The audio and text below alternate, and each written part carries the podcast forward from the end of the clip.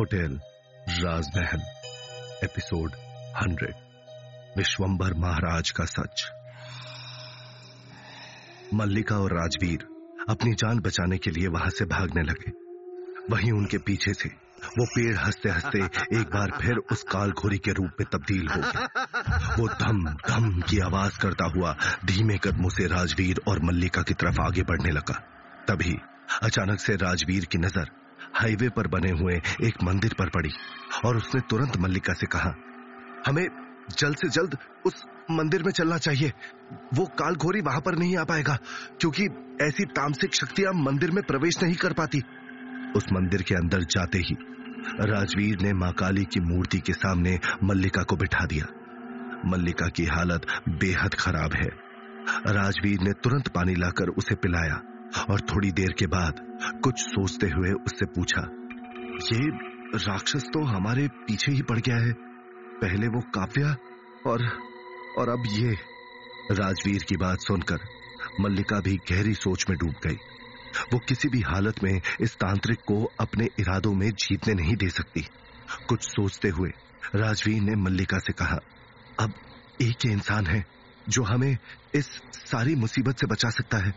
मल्लिका ने हैरान होते हुए कहा तुम किसी ऐसे शख्स को जानते हो जो इतने शक्तिशाली तांत्रिक को भी अपने काबू में कर पाए? राजवीर ने हाँ में अपना सर हिलाया। मल्लिका ने लगभग चिल्लाते हुए कहा तो फिर काव्या की आत्मा से छुटकारा पाने के लिए तुमने उनको मदद के लिए क्यों नहीं बुलाया था? राजवीर ने अपना सर झुकाते हुए कहा क्योंकि मेरा जो उनसे रिश्ता है मैं उनको ये नहीं बता सकता था कि मैंने किसी लड़की का खून कर दिया है। ये सुनकर मल्लिका हैरान रह गई। आखिर कौन है ये इंसान? और क्या रिश्ता है उसका राजवीर के साथ? मगर ऐसा शख्स कौन है जो इस कालघोरी जैसी शक्तिशाली और दुष्ट आत्मा को भी कैद कर सकता है? मल्लिका ने हैरानी से राजवीर की तरफ़ देखकर पूछा। उसे यकीन नहीं हो रहा है कि कोई ऐसा इंसान भी हो सकता है जो इस कालघोरी को कैद कर सके और उन लोगों को इस परेशानी से आज़ाद कर सके। विश्वंभर महाराज, राजवीर ने जवाब दिया। विशाल ने हैरान होते हुए मल्लिका से पूछा तो ये महाराज कौन थे? और क्या उन्होंने उस अघोरी की आत्मा को कैद कर दिया? मल्लिका ने जवाब देते हुए कहा, ये तो मैं नहीं जानती कि ये कौन थे और राजवीर इनको कैसे जानता था। लेकिन अगली सुबह होते ही मैं और राजवीर तुरंत उनके पास चले गए और उनसे मदद मांगी। ये काम उनके लिए भी आसान नहीं था, मगर उन्होंने कालखोरी की आत्मा को उस संदूक में कैद कर दिया। ये बात सुनकर दिव्य और विशाल बेहद हैरान रह गए। उन्होंने दूर दूर तक नहीं सोचा था कि इस पूरे किस्से में कितने ही लोगों का हाथ है। उन्होंने बहुत मुश्किल से कालघोरी की आत्मा को उस संदूक में कैद किया था। मगर आज दिव्या ने अपनी बहन की चाह में आकर वो संदूक खोलकर बहुत बड़ी गलती कर दी है। वो काल कालघोरी इतना शक्तिशाली हो चुका है कि अब उसे मैं भी नहीं रोक सकती। सिर्फ़ इतना ही नहीं, उसके साथ इस पूरे होटल राजमहल की सारी आत्माओं की शक्ति भी शामिल है। उसे हराना अब इतना आसान नहीं होगा। लेकिन मल्लिका जी उस तांत्रिक को रोकने का कोई ना कोई तरीका तो होगा ही ना। हम इस तरह हाथ पर हाथ रखकर तो नहीं बैठ सकते।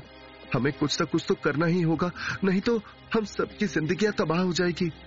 और मेरी बहन को भी कभी मुक्ति नहीं मिल पाएगी। दिव्या ने परेशान होते हुए मल्लिका से पूछा, अगर हमें इस दुष्ट आत्मा को काबू करना है तो हमें किसी भी तरह से पंडित विश्वंभर महाराज को यहाँ पर लाना होगा। सिर्फ़ वही है जो इसका मुकाबला कर सकते हैं। नहीं तो हम लोग तो उस प्रेतात्मा के सामने खड़े भी नहीं हो सकते। विशाल, तुम्हें उन्हें यहाँ पर लेकर आना ही होगा। अगर वो हमारी मदद करने के लिए नहीं माने तो हम सब के सब पूरी तरह से खत्म हो जाएँगे। मल्लिका ने विशाल की तरफ़ देखते हुए कहा। इस वक्त उसकी आँखों में चिंता और घबराहट साफ़ दिखाई दे रही है। विशाल ने हैरानी से मल्लिका से पूछा, लेकिन वो हमें मिलेंगे कहा? विशाल के इस सवाल पर मल्लिका ने जवाब दिया, उनके पास तुम्हें बंसी और मुरली लेकर जाएँगे। वहीं जैसे ही मल्लिका ने यह कहा, तभी अचानक से घड़ी में साढ़े तीन बजने की आवाज़ होती है और धीरे धीरे करके पूरा होटल राजमहल आग की लपटों से घिर जाता है। दिव्या और विशाल अपने चारों तरफ़ आग देखकर काफ़ी ज़्यादा डर जाते हैं। मल्लिका के चारों तरफ़ तभी आग लग जाती है। और उसका पूरा शरीर आग में जलने लगता है। एक एक करके उसके मांस के लोथड़े जल जल कर नीचे गिर रहे हैं। मगर उसके चेहरे पर किसी तरह का कोई दर्द नहीं है, और ना ही कोई हाव भाव है। उसने उसी तरह से चलते हुए विशाल की तरफ़ देखा और कहा, जाओ विशाल, उन्हें यहाँ ले आओ। नहीं तो इस होटल राजमहल के साथ साथ वो सारी आत्माएँ भी नष्ट हो जाएँगी। जिन्हें उस कालखोरी ने कैद किया हुआ है। जाओ, अभी। मल्लिका ने चिल्लाते हुए कहा और उसकी बात सुनते ही विशाल और दिव्या ने एक दूसरे का हाथ पकड़ा और वो दोनों तेज रफ्तार से भागते हुए होटल राजमहल से बाहर निकल आए। जैसे ही वो दोनों होटल राजमहल से बाहर निकले, तभी पूरा होटल जलकर राख हो गया। दिव्या और विशाल एक दूसरे को पकड़े, कुछ देर वहीं बैठे रहे। उन्हें अब भी यकीन नहीं हो रहा कि आज उनके साथ क्या क्या हुआ है। विशाल, मैं।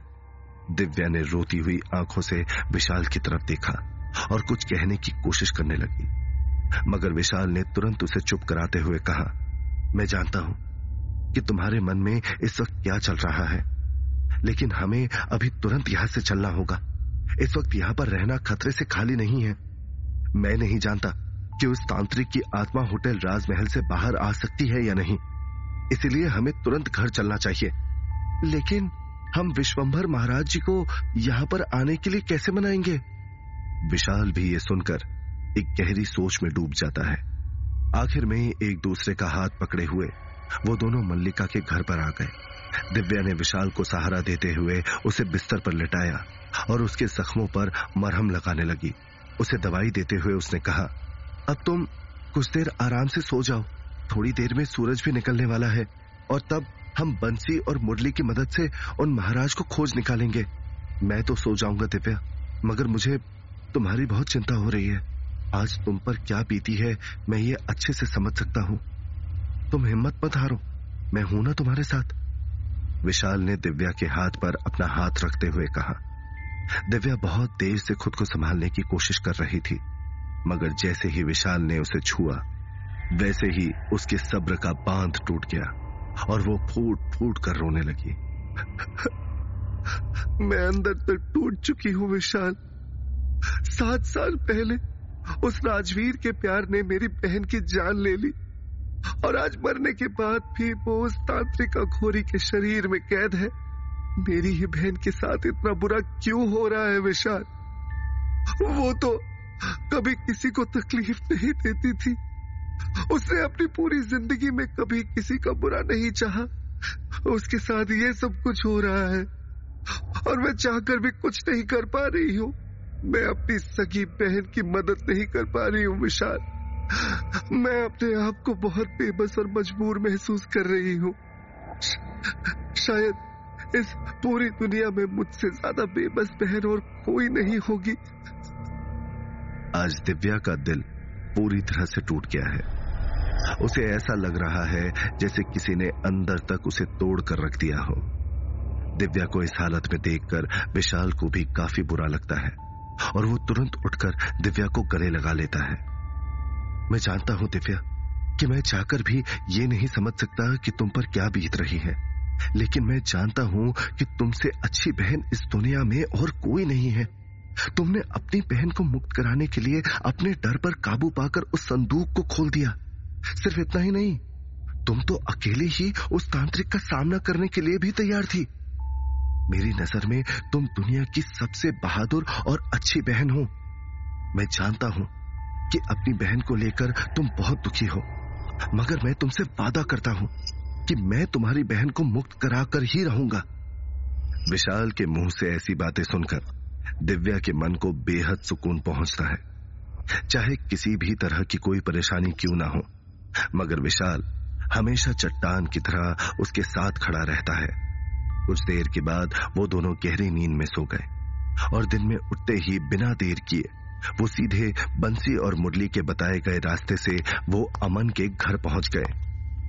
विशाल और दिव्या के पैरों तले ज़मीन तब खिसक गई, जब उन्हें मालूम चला कि अमन के दादाजी ही विश्वंभर महाराज है। और उन्होंने ही आज से सात साल पहले उस तांत्रिक अघोरी की अतृप्त आत्मा को संदूक में कैद किया था। लेकिन आज सात साल के बाद वो बीता हुआ वक्त एक बार फिर से खुद को दोहराने वाला है, जहाँ अमन के दादाजी की एक बार फिर से सबको ज़रूरत है। घर का दरवाज़ा अमन ने खोला और विशाल को देखकर वो काफ़ी हैरान हो गया। अरे, विशाल और दिव्या, तुम इतनी सुबह सुबह यहाँ पर क्या कर रहे हो? अमन, मुझे दादाजी से कुछ काम है। क्या वो घर पर है? हाँ हाँ वो घर पर ही है। आओ, अंदर आओ। अंदर जाते ही उन्होंने देखा कि अमन के दादाजी हॉल में बैठे हुए हैं। उनके गले में रुद्राक्ष की माला है और उनके माथे पर कुमकुम का एक बड़ा सा तिलक लगा हुआ है। विशाल और दिव्या को वहाँ पर आते देखकर उनके चेहरे के हाव भाव थोड़े बदल गए। वो समझ चुके हैं कि दिव्या और विशाल वहाँ पर उनसे हालचाल पूछने के लिए नहीं आए हैं। वहीं अमन के दादाजी की नज़रें विशाल के ठीक पीछे खड़े मुरली और बंसी पर भी जाती हैं। तभी विशाल ने कहा नमस्ते दादाजी हमें आपसे कुछ बात करनी है। बोलो। दादाजी ने अपनी रौबदार आवाज़ में कहा आ, हम जानते हैं कि आपसे कुछ भी छुपा हुआ नहीं है।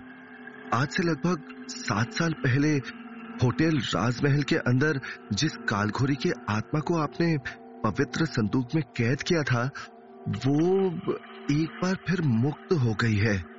विशाल की ये बात सुनते ही दादाजी की आँखें हैरानी और घबराहट से बड़ी हो गई।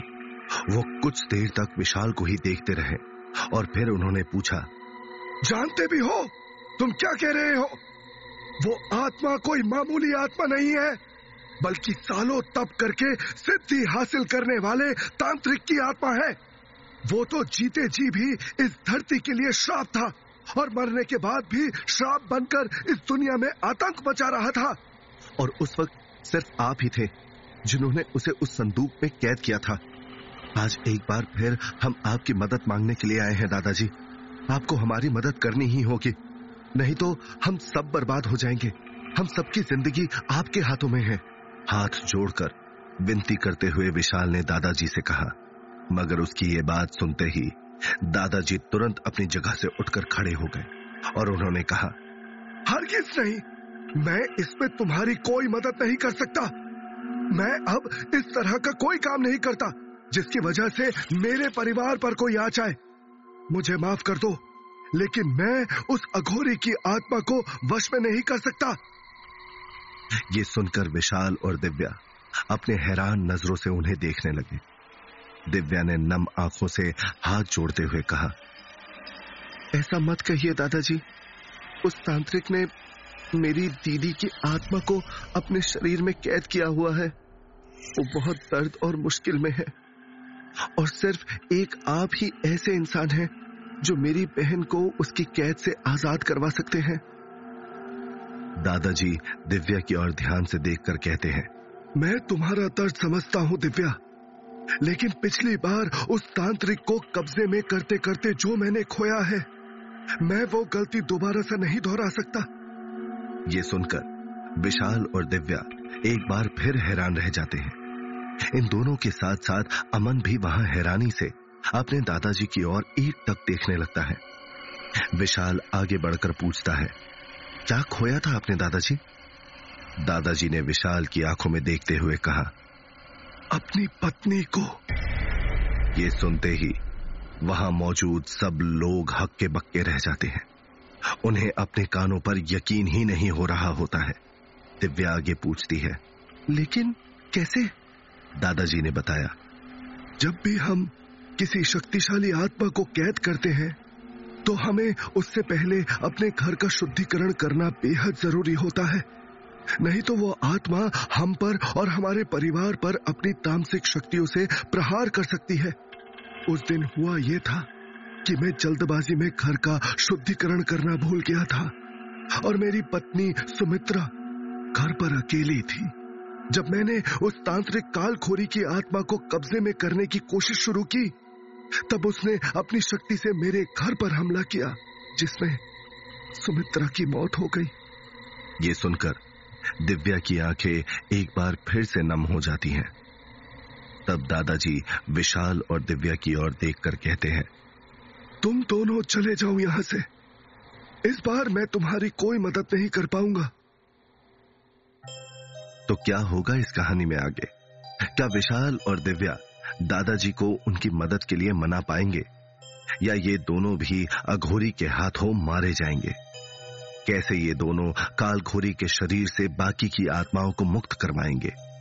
क्या होगा होटल राजमहल में रहने वाली आत्माओं का अंजाम? जानने के लिए सुनिए, होटल राजमहल, सिर्फ़ पॉकेट एफ़ पर।